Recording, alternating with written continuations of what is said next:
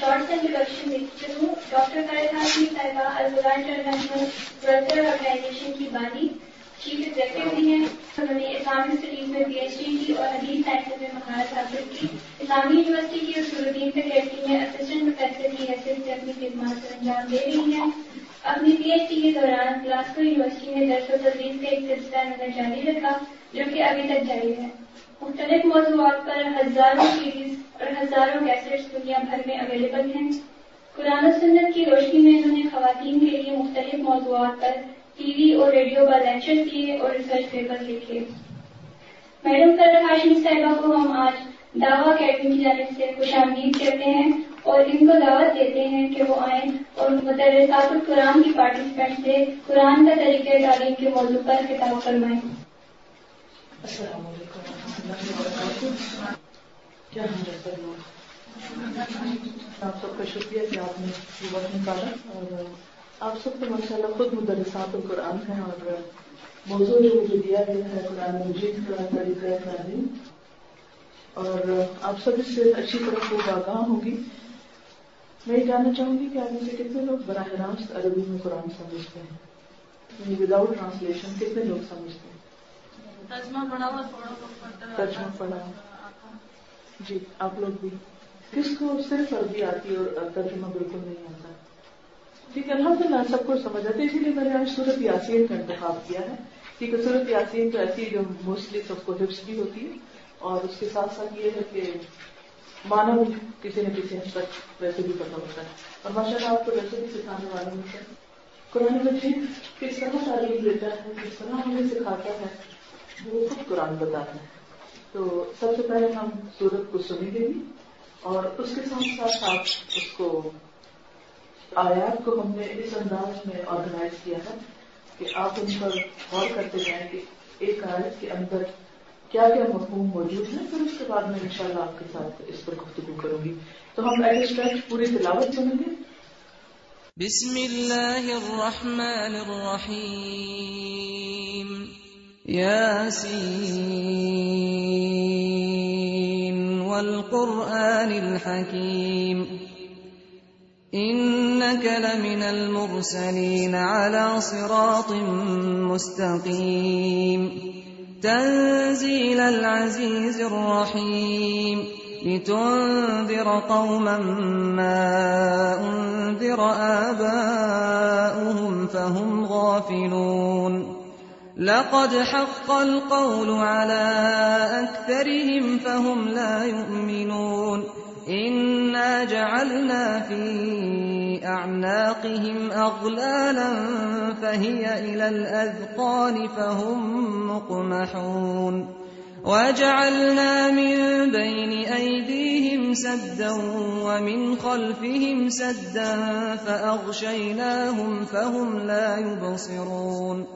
وسواء عليهم أأنذرتهم أم لم تنذرهم لا يؤمنون إنما تنذر من اتبع الذكر وخشي الرحمن بالغيب فبشره بمغفرة وأجر كريم إنا نحن نحيي الموتى ونكتب ما قدموا وآثارهم وكل شيء أحصيناه في إمام مبين واضرب لهم مثلا أصحاب القرية إذ جاءها المرسلون إذ أرسلنا إليهم اثنين فكذبوهما فعززنا بثالث فعززنا بثالث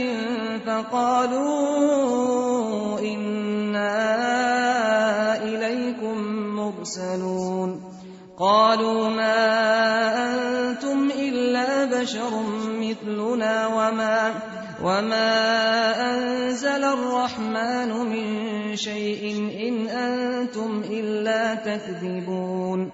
قالوا ربنا يعلم إنا إليكم لمرسلون. وما علينا إلا البلاغ المبين. قالوا إنا لطيرنا بكم لئن لم تنتهوا لنرجمنكم وليمسنكم منا عذاب أليم قالوا طائركم معكم أئن ذكرتم بل أنتم قوم مسرفون وجاء من أقصى المدينة رجل يسعى قال يا قوم اتبعوا المرسلين. اتبعوا من لا يسألكم أجرا وهم مهتدون. وما لي لا أعبد الذي فطرني وإليه ترجعون. أأتخذ من دونه آلهة إن يردني الرحمن بضر لا تغن عني شفاعتهم، لا تغن عني شفاعتهم شيئا ولا ينقذون. إني إذا لفي ضلال مبين. إني آمنت بربكم فاسمعون. قيل ادخل الجنة. قال يا ليت قومي يعلمون. قال يا ليت قومي يعلمون بما غفر لي ربي وجعلني من المكرمين. وما أنزلنا على قومه من بعده من جند من السماء وما وما كنا منزلين إن كانت إلا صيحة واحدة فإذا هم خامدون يا حسرة على العباد ما يأتيهم من رسول إلا كانوا به يستهزئون ألم يروا كم أهلكنا قبلهم من القرون أنهم إليهم لا يرجعون وإن كل لما جميع لدينا محضرون وآية لهم الأرض الميتة أحييناها وأخرجنا وأخرجنا منها حبا فمنه يأكلون وجعلنا فيها جنات من نخيل وأعناب وفجرنا فيها من العيون ليأكلوا من ثمره وما عملته أيديهم أفلا يشكرون سبحان الذي خلق الأزواج كلها مما تنبت الأرض ومن أنفسهم ومن أنفسهم ومن أنفسهم ومما لا يعلمون وآية لهم الليل نسلخ منه النهار فإذا هم مظلمون والشمس تجري لمستقر لها ذلك تقدير العزيز العليم والقمر قدرناه منازل حتى عاد كالعرجون القديم لا الشمس ينبغي لها أن تدرك القمر ولا الليل سابق النهار وكل في فلك يسبحون وآية لهم أنا حملنا ذريتهم في الفلك المشحون وخلقنا لهم من مثله ما يركبون وإن نشأ نغرقهم فلا صريخ لهم ولا هم ينقذون إلا رحمة منا ومتاعا إلى حين وإذا قيل لهم اتقوا ما بين أيديكم وما خلفكم لعلكم ترحمون وما تأتيهم من آية من آيات ربهم إلا كانوا عنها معرضين وإذا قيل لهم أنفقوا مما رزقكم الله قال الذين كفروا قال الذين كفروا للذين آمنوا أنطعم من لو يشاء الله أطعمه إن أنتم إلا في ضلال مبين ويقولون متى هذا الوعد إن كنتم صادقين ما ينظرون إلا صيحة واحدة تأخذهم وهم يخصمون فلا يستطيعون توصية ولا إلى أهلهم يرجعون ونفخ في الصور فإذا هم من الأجداث إلى ربهم ينسلون. قالوا يا ويلنا من بعثنا من مرقدنا. هذا ما وعد الرحمن وصدق المرسلون. إن كانت إلا صيحة واحدة فإذا هم جميع لدينا محضرون.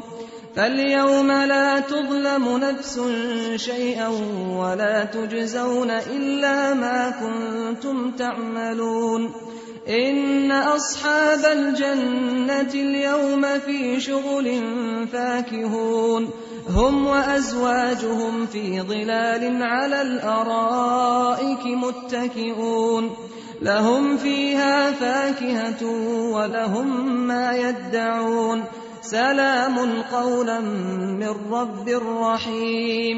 وامتازوا اليوم أيها المجرمون. ألم أعهد إليكم يا بني آدم ألا تعبدوا الشيطان؟ إنه لكم عدو مبين. وأن اعبدوني هذا صراط مستقيم. ولقد أضل منكم جبلا كثيرا أفلم تكونوا تعقلون هذه جهنم التي كنتم توعدون اصلوها اليوم بما كنتم تكفرون اليوم نختم على أفواههم وتكلمنا أيديهم وتشهد أرجلهم وتشهد وتشهد أرجلهم بما كانوا يكسبون ولو نشاء لطمسنا على أعينهم فاستبقوا الصراط فاستبقوا الصراط فأنا يبصرون.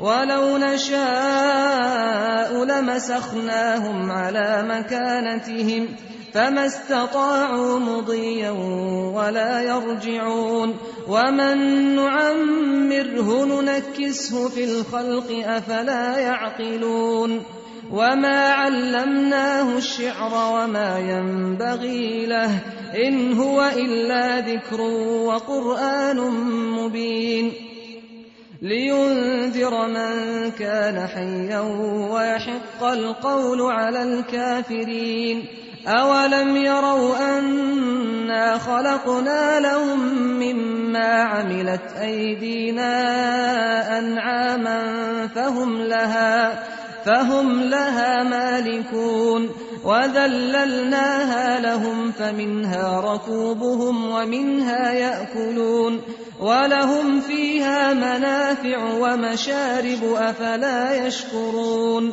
واتخذوا من دون الله آلهة لعلهم ينصرون.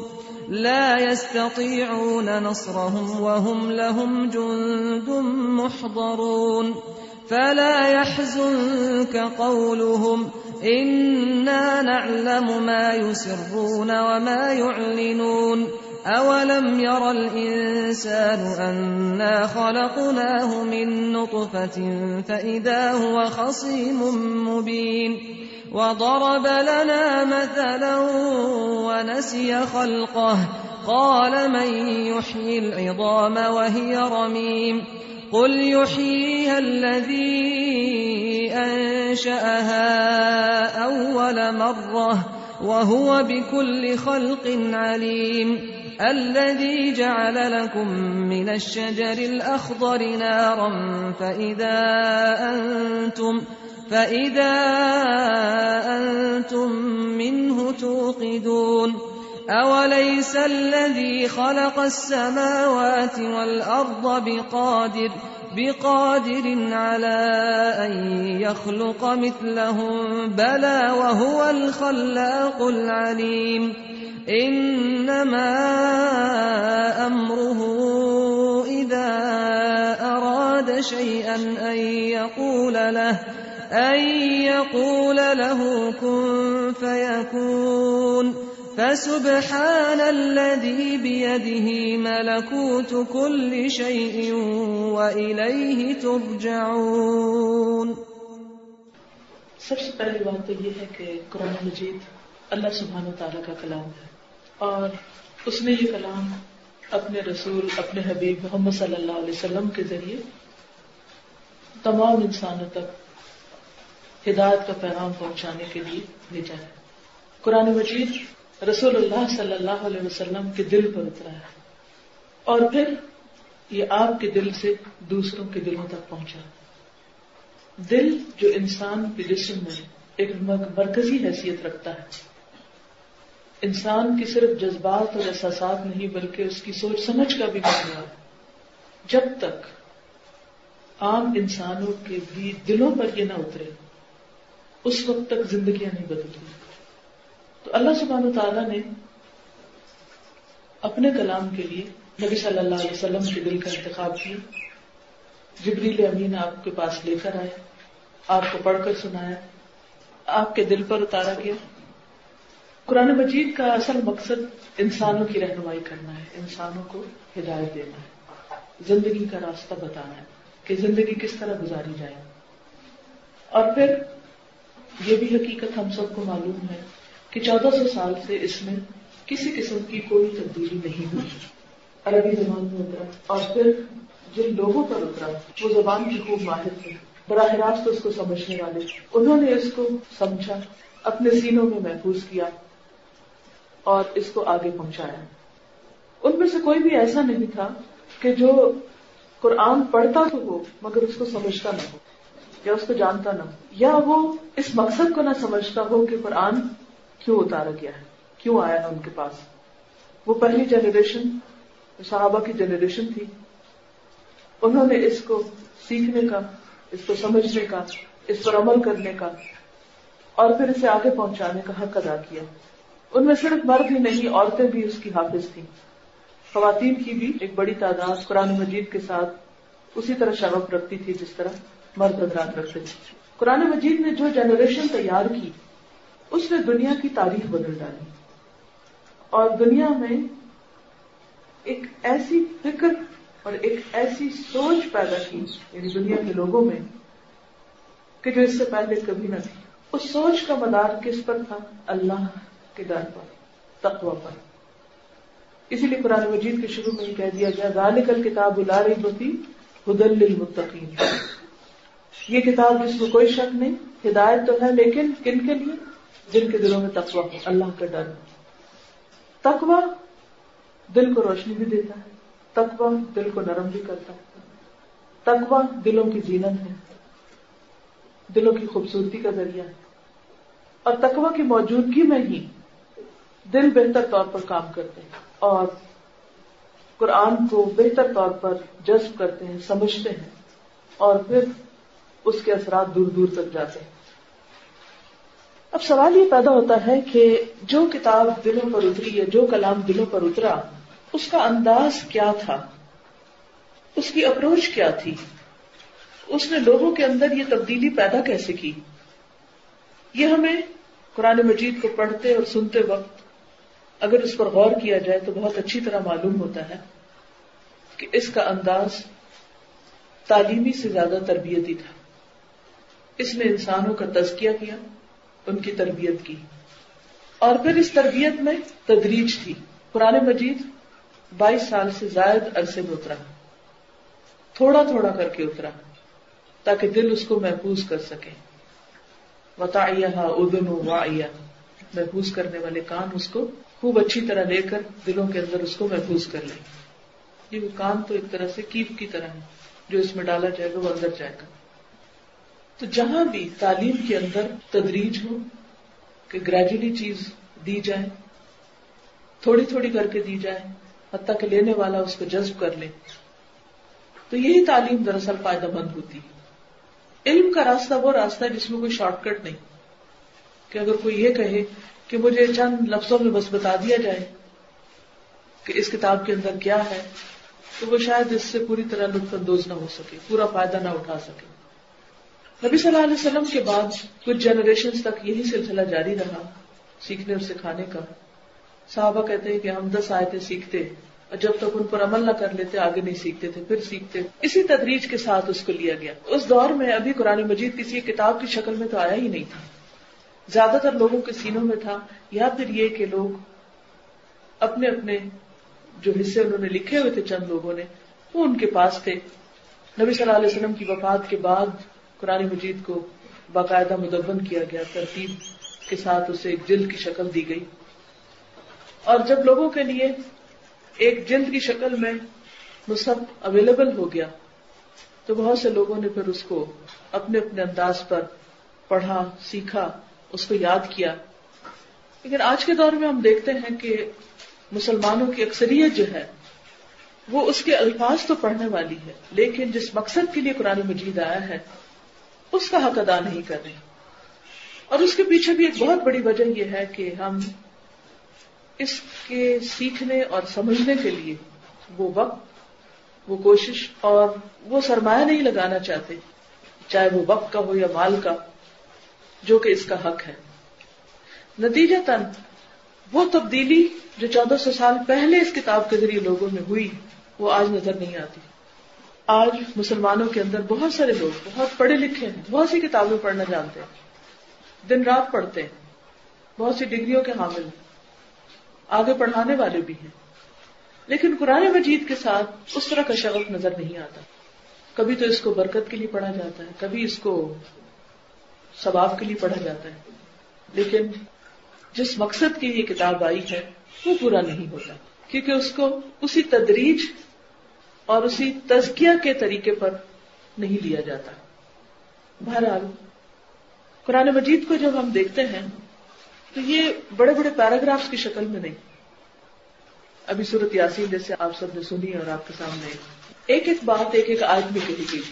اور ایک آیت جو ہے وہ بعض اوقات ایک بڑا جملہ یا عام طور پر ہماری زبان میں ایک جملے سے بھی چھوٹے حصے میں اس کو سمویا گیا ہے۔ تو گویا جہاں اس میں تدریج ہے، وہاں اس میں اختصار بھی ہے اور جامعیت بھی ہے۔ یعنی کم لفظوں میں بڑی بات کہی گئی ہے۔ اور پھر جو کچھ کہا گیا، وہ انسانی فطرت کے عین مطابق بھی ہے۔ اس میں لاجک بھی ہے۔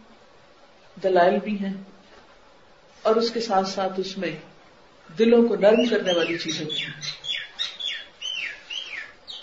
اس میں جتنی بھی صورتیں ہیں، وہ عام کتابوں کی طرح چیپٹر یا ابواب نہیں ہے اس کا اپنا ہی ایک انداز ہے۔ لئی سکم اس لیے شہی اس جیسی کوئی چیز ہے ہی نہیں۔ اس کی کوئی مثال ہے ہی نہیں۔ نہ انسانوں میں سے اس جیسا کوئی معلم ہے اور نہ کتابوں میں سے کوئی اس جیسی کتاب ہے۔ کہ جس کا یہ اسٹائل ہو۔ کیونکہ باقی کتابیں انسانوں کی لکھی ہوئی ہیں اور یہ کتاب اللہ سبحان و تعالیٰ کی طرف سے آئی ہے۔ یہ اس کا کلام ہے۔ جو عقل کو بھی اپیل کرتا ہے اور اس کے ساتھ ساتھ ماضی کے جو واقعات ہیں، ان سے بھی سبق دلاتا ہے۔ اسی لیے ہم دیکھتے ہیں کہ قرآن مجید میں گزشتہ اقوام کے بہت سے واقعات ملتے ہیں۔ اور ان سے انسانوں کو سمجھایا گیا۔ اور واقعات بھی برائے واقعات بیان نہیں ہوئے، بلکہ ان کا بھی کوئی مقصد ہے اور ان سے بھی سبق سکھایا گیا ہے۔ یعنی قرآن مجید کے آنے کا وہ جو مقصد ہے، مقصد ہدایت، وہ اس کی ہر آیت سے ٹپکتا ہے۔ خواہ وہ آسمانوں سے متعلق ہو خواہ وہ زمین کی گہرائیوں سے، سمندروں سے متعلق ہو خواہ وہ ستاروں، سیاروں سے یا جانوروں سے متعلق ہو ہاں وہ دنیا سے متعلق ہو یا وہ آخرت سے متعلق ہو۔ کسی بھی طرح کی کوئی آگ۔ اس کے اندر انسان کے لیے سبق اور رہنمائی اور ہدایت موجود ہے۔ اسی طرح اس میں جو واقعات کس سے بیان ہوئے ہیں، ان میں بھی یہی موضوع یا مفہوم پایا جاتا ہے۔ اسی طرح قرآن مجید کے اندر مثالیں بھی پائی جاتی ہیں۔ بہت سی چیزوں کو مثالوں سے سمجھایا گیا قرآن مجید میں آتا ہے، وہ دل کا لمفال ندرب و الناس یہ مثالیں ہم لوگوں کے لیے بیان کرتے ہیں کئی درخت کی مثال سے سمجھایا گیا۔ کہیں مکھی کی کہیں مچھر کی کہیں اور چیزوں کی۔ اور اس طرح سمجھنے کے مرحلے کو یا سمجھنے کے پروسیس کو بہت آسان کر دیا گیا۔ کلام اللہ کا ہے، لیکن اس انداز میں یہ ہم تک پہنچا ہے کہ وہ انسانی سطح کے مطابق ہے۔ اللہ نے ہم کو پیدا کیا، اس نے ہمیں بنایا۔ وہ ہماری نفسیات بھی جانتا ہے۔ وہ ہماری صلاحیتوں کو بھی جانتا ہے، ہماری کیپیسٹیز کو بھی جانتا ہے کہ ہم کتنی بات سمجھ سکتے ہیں۔ یہی وجہ ہے کہ دوسری کتابوں کے برعکس، جب کوئی انتہائی پڑھا لکھا انسان قابل سے قابل، عالم سے عالم اس کو پڑھتا ہے، تو وہ بھی اس سے ہدایت پا لیتا ہے۔ اور اگر اس کو ایک ان پڑھ انسان پڑھتا ہے یا جانتا تو وہ بھی اس سے ہدایت پا لیتا ہے۔ یعنی ہر ہر حال میں یہ اپنا مقصد پورا کرتا ہے۔ یعنی ہر ہر آیت کے ذریعے اور ہر ہر ذہنی سطح کے انسان کے لیے اور ہر طرح کی بات جو انسانی ضرورت کی ہو سکتی، ہر وہ مسئلہ جو انسان کا ہو سکتا ہے، ان سب کے بارے میں اس کے اندر جواب پائے جاتے ہیں۔ پھر اسی طرح کسی بھی خوبصورت کتاب کی طرح بسا اوقات یہ ایسی منظر کشی بیان کرتا ہے، ایسی خوبصورت تصویر کشی کرتا ہے مختلف چیزوں کی کہ انسان اس میں کھو کے رہ جاتا ہے۔ بازو کا جب جنت کی منظر کشی بیان ہوتی ہے یعنی اس کا نظارہ سامنے لایا جاتا ہے، تو یوں لگتا ہے کہ ہم وہاں پہنچ گئے۔ اور جب بازو کا جہنم کی منظر کشی ہوتی ہے، تو یوں محسوس ہوتا ہے کہ جیسے جسم کے اندر ایک سنسنی سی دوڑ گئی۔ کہ گویا ہم اس کا نظارہ اپنی آنکھوں کے ساتھ دیکھ رہے ہیں۔ پھر اسی طرح آپ نے مائنڈ میپ میں دیکھا ہوگا کہ اس کا انداز بہت زیادہ تقابلی، بہت زیادہ کمپیرزن کیا گیا ہے۔ جہاں جنت کی بات ہوتی ہے، وہاں جہنم کی بات بھی ہوتی ہے۔ ایسا نہیں کبھی ہوا کہ جنت کا اتنا تذکرہ ہو کہ لوگ صرف خوش ہو کر رہ جائیں اور اس کے بعد برا کام کرنے والوں کے لیے دوسری چیز نہ بتائی گئی ہوئی جہنم کا ذکر نہ ہو۔ اسی طرح یہ ہے کہ جہاں آدم کا ذکر ہے، وہاں پر اس کے دشمن، ابلیس کا ذکر بھی ہے۔ اور جہاں ملائکہ کا ذکر ہے، وہاں شیاطین کا ذکر بھی ہے۔ جہاں پر حابیل کا ذکر ہے، وہاں قابیل کا ذکر بھی ہے۔ اسی طرح جہاں پیغمبروں کا ذکر ہے، وہاں ان کی قوموں کا ذکر بھی ہے۔ جہاں دنیا کا ذکر ہے، وہاں آخرت کا ذکر بھی ہے۔ تو یہ ایک تقابلی انداز ہے کہ جس سے انسان بہت بہترین طریقے سے سیکھتا اور سمجھتا ہے۔ پھر آپ دیکھیے کہ تدریس میں ایک بہت زبردست چیز ہوتی ہے کہ سوال کرنا۔ قرآن مجید میں بے شمار سوالات پائے جاتے ہیں۔ وہ انسان کے مائنڈ کو چیلنج کرتا ہے۔ انسان کو سوچنے، سمجھنے کی دعوت دیتا ہے۔ غور و فکر کی دعوت دیتا ہے۔ اور پھر یہ کہ صرف سوال کر کے بھول بلائیوں میں چھوڑ نہیں دیتا کہ انسان جہاں چاہے بٹ کے، بلکہ اس کے ساتھ ساتھ انسان کو جواب بھی دیتا ہے۔ اسی طرح یہ ہے کہ قرآن مجید میں تکرار بہت زیادہ ہے یاد ہے ریپوٹیشن ایک کانسیپٹ کو سمجھانے کے لیے اس کو کئی دفعہ ذکر کیا گیا۔ مثال کے طور پر، آدم علیہ السلام کا واقعہ تقریباً سات بار آتا ہے قرآن مجید۔ اسی طرح موسیٰ علیہ السلام کا ذکر تقریباً ہر پارے میں آتا ہے۔ بنی اسرائیل کا ذکر کثرت کے ساتھ کیا گیا؟ پہلے پارے سے جو ذکر شروع ہوتا ہے، آخری پارے تک کسی نہ کسی شکل میں کہیں نہ کہیں وہ چیز موجود ہے۔ پھر اسی طرح یہ ہے کہ جب انسان ان ساری چیزوں کو پڑھتا ہے تو اس میں براہ راست احکام بھی ہیں کمانڈمنٹس ہیں۔ یا الدین عامن کہہ کے بہت سے حکم دیے گئے ہیں۔ لیکن جہاں احکامات دیے گئے وہاں صرف کسی قانون کی کتاب کی طرح ڈوز اینڈ ڈونٹس نہیں ہے بلکہ اس کے ساتھ ساتھ دلوں میں رکت بھی پیدا کرتا ہے۔ اور پھر صرف حکم نہیں دیا جاتا، اس کے ساتھ یہ بھی بتایا جاتا ہے کہ حکم کیوں دیا جا رہا ہے۔ مثال کے طور پر سب سے پہلے کہا گیا کہ یا بدو ربکم الذی خلقکم والذین من قبلکم لعلکم تتقون۔ کہ اے لوگوں اپنے رب کی عبادت کرو۔ کیوں؟ کیونکہ اس نے تمہیں پیدا کیا ہے۔ اور صرف تمہیں نہیں، پہلوں کو بھی پیدا کیا ہے۔ فائدہ کیا ہوگا تمہیں؟ لال لکم تب تقو تمہارے اندر تقوی پیدا ہوگا، یا یہ کہ تم بچ جاؤ گے۔ مشکلات سے بچو گے، آخرت کی سزا سے بچو گے۔ اسی طرح روزے کی فرضیت کا حکم دیا گیا، تو کیا کہا کہ یا الذین آمنوا، کتب علیکم الصیام کما کتب علی الذین من قبلکم۔ ساتھ ہی پہلے لوگوں کی بھی بات۔ جب تم ہاتھوں میں پیدا کیے، پہلوں کی بھی بات ساتھ۔ یعنی کہ تم کو انوکھے نہیں ہو۔ یہ پہلی دفعہ تم پر یہ بات نہیں آ رہی، بلکہ پہلے لوگوں کو بھی یہی حکم دیا گیا۔ اور اس کی وجہ بھی کیا بتائی گئی کہ روزہ کیوں فرض ہے تم پر؟ لعلکم تتقون۔ اللہ کو کوئی فائدہ لینا ہو تمہاری عبادت کا، روزے رکھنے کا یا اور کام کرنے کا۔ تمہارے اندر ہی تزکیہ ہو، تمہارے اندر تقوی پیدا ہو۔ یہ ایک ایسا انوکھا انداز ہے کہ جو دنیا کی کسی اور کتاب میں نہیں ملتا۔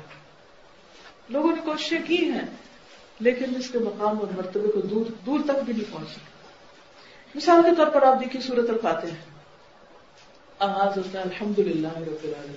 سب تعریف اللہ رب العالمین کے لیے انسان سوچتا کہ اچھا اسی کے لیے کیوں ہے تعریف؟ ساتھ ہی بتا دیا گیا، وجہ بتا دی گئی۔ کیوں؟ اس لیے کہ رب العالمین ہے۔ سارے جہانوں کا پیدا کرنے والا خالق، مالک، مدبر وہی ہے۔ اور پھر یہ کہ صرف پیدا نہیں کیا، صرف انتظام ہی نہیں چلا رہا، صرف مالک ہی نہیں ان چیزوں کا، بلکہ انتہائی مہربان بھی ہے، الرحمن الرحیم۔ اس کی تعریف اسی کی ہونی چاہیے۔ اور پھر وہ صرف آغاز ہی نہیں، انتہا کا مالک بھی ہے۔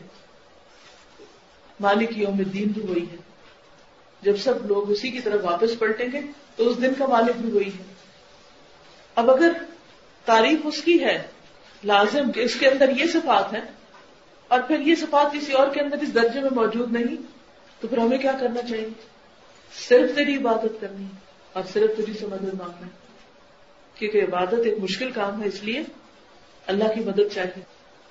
اب دیکھیں جیسے عام طور پر ایک استاد ہوتا ہے کلاس میں آتا ہے، بچوں کو کوئی کام دیتا ہے، اگر آپ اسے کوئی اسے میتھمیٹکس پڑھا دو آ کے کہے گا کہ جی اچھا آج یہ سم حل کریں گے، یہ کام کریں گے۔ ایک استاد وہ ہوتا ہے جو کہتا ہے کہ اچھا اچھا یہ جلدی جلدی سمجھا دیتا اور کہتا کرو۔ اور ایک وہ ہوتا ہے کہ جو پوری ڈیٹیل کے ساتھ ایکسپلین کرتا ہے اور پھر مدد کرتا ہے۔ جہاں طالب علم اٹکتا ہے، اس کو وہاں پر فیسلٹیٹ کرتا ہے ہیلپ کرتا ہے۔ تو اللہ سبحانہ تعالیٰ نے صرف اپنی عبادت کے لیے نہیں کہا۔ یہ بھی تو کہہ سکتے تھے۔ یعنی صورت الفاتح کے شروع میں کوئی حکم دے دیتے کہ لوگوں، میں نے تمہیں اپنی عبادت کے لیے پیدا کیا، لہذا تم میری عبادت کرو۔ اور جیسے بھی یہ کرو۔ نہیں۔ اس نے ہمیں سکھایا کہ عبادت کے ساتھ ساتھ مدد بھی چاہیے۔ تو کیسے کرے؟ یا کا نستا صرف تجھ سے یا مدد چاہتے صرف عبادت کے معاملے میں نہیں، زندگی کے تمام معاملات میں۔ اور پھر ایک دن اسرات المستقیم۔ ہمیں سیدھا راستہ دکھا۔ اگر ہمیں عبادت ہی کرنا ہے تو پھر ہمیں پتا ہونا چاہیے کہ کیسے کرنی۔ اور پھر ایک دن اسرات المستقیم صرف ریچولز ہی کے متعلق نہیں کہ ہمیں نماز کا طریقہ سکھا دے یہ روزے کا، یا حج زکات کا۔ بلکہ انسان اپنی زندگی کے ہر لمحے میں، ہر لمحے میں، ہر مرحلے میں، ہر موقع پر کس چیز کا محتاج ہے؟ رہنمائی کا محتاج ہے۔ کہ کوئی بھی کام وہ کیسے کرے؟ مثلا آپ کچھ بھی کرنے لگتے ہیں میں یہاں پر آئی ہوں لیکچر دینے کے لیے۔ اب کوئی انسان کچھ بھی کرتا ہے تو اس کے ذہن پر ضرور ایک بوجھ ہوتا ہے کہ مجھے کام کرنا ہے اور ٹھیک طریقے سے کرنا ہے۔ اب اگر انسان کو ٹھیک طریقے سے کرنا ہے تو انسان اپنے طور پر جو اس کا علم ہوتا ہے، جو وہ کر سکتا ہے بیسٹ پاسبل طریقے سے، وہ اس کو وہ کرتا ہے۔ لیکن اس کے ساتھ ساتھ اس کے دل کے اندر ایک سوال ضرور اٹھتا ہے، کیا ایم آئی رائٹ کیا میں ٹھیک کر رہا ہوں؟ کیا میں اس کا حق ادا کر رہا ہوں؟ کیا مجھے یہی کرنا چاہیے؟ تو ایسے میں کون ہے جو واقعی صحیح رہنمائی کر سکتا اللہ رب العزت۔ اسی طرح ہم کسی انسان کے ساتھ معاملہ کرتے ہیں، کہیں سفر کرتے ہیں، کہیں ہم شادی بیاہ کا معاملہ طے کرتے ہیں، کوئی بزنس کرتے ہیں لوگوں کے ساتھ لین دین کرتے ہیں، کسی بھی قسم کی تو آپ دیکھیں کہ دن میں پانچ نمازوں کی ہر رکت میں یہ صورت ہمیں بتائی گی اس کے بغیر نماز ہی نہیں۔ اس سے کیا پتا چلتا ہے کہ انسان کو ہر ہر لمحہ اور ہر ہر مرحلے پر، چاہے دین ہو یا دنیا، اللہ کی رہنمائی کی ضرورت ہے۔ اسی لیے اس کو بار بار ریپیٹ کرنے کو کہا گیا کہ ہدایت مانگتے رہو۔ اور ہدایت جب انسان اللہ سے مانگتا ہے تو پھر اللہ تعالیٰ اس کو کتاب دیتا ہے کہ اچھا یہ کتاب ہے جس سے تمہیں ہدایت ملے گی۔ اور پھر آپ دیکھیے کہ ہر دو نمازوں کے بیچ میں کوئی نہ کوئی ایسا ایشو کوئی نہ کوئی ایسا مرحلہ، کوئی نہ کوئی ایسا مقام، کوئی نہ کوئی ایسا کام ہوتا ہے کہ جس میں ہمیں پھر رہنمائی چاہیے ہوتی کہ اچھا ہمیں کیا کرنا چاہیے؟ اب کیا کروں؟ اب دیکھیے مثلا آپ کھانا بھی پکا رہے ہیں نا، کوئی بھی کام کر رہے ہیں ایون واک کر رہے ہیں، تو آپ کے ذہن کے اندر ایک ایک خیالوں کی ٹرین چل رہی ہوتی، چل رہی ہوتی۔ آپ کا ایک تالا والا چل رہا ہوتا ہے۔ اچھا یہ کروں یا نہ کروں، وہاں جاؤں یا نہ، اس کو کیا کہوں، اس کو کیا کہوں؟ اس نے یہ کر دیا۔ اگر بچے ہیں تو بچوں کے معاملوں میں انسان پریشان رہتا ہے۔ اگر کوئی جاب ہے تو اس کے معاملے میں ہر لمحہ انسان کسی نہ کسی مشکل میں ضرور ہوتا ہے۔ یا کسی نہ کسی رہنمائی کا محتاج ہوتا ہے۔ اب وہ یہ تو نہیں ہو سکتا کہ ہر وقت ہم کسی کو پکڑ کے رکھیں اچھا تو مجھے یہ بتاؤ میں کیا کروں؟ اس معاملے مجھے کیا کرنا چاہیے؟ اس میں کیا کرنا چاہیے؟ اور پھر یہ کہ بعض اوقات ہم انسانوں سے پوچھتے ہیں، وہ پوری بات سمجھتے نہیں اور اس سے پہلے ہی ہمیں جواب دے دیتے ہیں کہ کوئی جان چھڑانا چاہتے ہیں یا یہ ہے کہ وہ اپنی عقل کے مطابق ہمیں کوئی سولوشن بتاتے ہیں جو ہمیں بالکل سوٹ نہیں کرتا۔ یہی وجہ کہ آپ دیکھیں کہ بچوں اور ماں باپ کے درمیان سب سے زیادہ کانفلکٹ ہوتے ہیں۔ حالانکہ یہ رشتہ سب سے زیادہ پیار کا رشتہ ہے۔ تو پھر کون ہے جو ماں باپ سے بھی زیادہ پیار کرنے والا ہو اور رہنمائی کرنے والا؟ وہ اللہ سبحانہ تعالیٰ ہی ہو سکتا ہے۔ تو اس نے میں سکھایا کہ ہر نماز کے اندر پھر عید سرات المستقیم پڑھتے رہو۔ اور پھر ساتھ ہی بہت واضح کر کے بتا دیا کہ سرات مستقیم کوئی ایسے ایبسٹریکٹ کوئی چیز نہیں یا کہیں کوئی ہائی وے نہیں، بلکہ وہ ایک لائف اسٹائل ہے، زندگی گزارنے کا طریقہ ہے۔ کس کا طریقہ؟ رات اللہ انعام تعلیم ان کا جن پہ اللہ نے انعام کیا، جن سے اللہ راضی ہو گیا۔ اور اس کی تفصیل پہ قرآن بتا دیتا ہے۔ من النبیین و صدیقین و شہداء و صالحین ان کا لائف اسٹائل دیکھو، ان کے طریقے دیکھو۔ وہ کس طرح زندگی بسر کیے تھے؟ اگر اس طریقے پہ چلو گے تو سمجھو تم ٹھیک جا رہے ہیں۔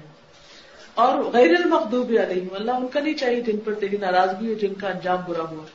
گزشتہ اقوام میں جن جن پر اللہ کا عذاب ہے مطلب دعا لی اور نہ وہ لوگ جو بھٹک گئے یعنی چلتے چلتے راستہ گم کر بیٹھے۔ اب آپ دیکھیے کہ یہ انداز ہے قرآن کا کہ پورا بظاہر دیکھنے میں بازو کا آیتیں الگ الگ سی نظر آ رہی ہوتی۔ لیکن ان کے درمیان ایک زبردست سیکوینس ہوتا ہے۔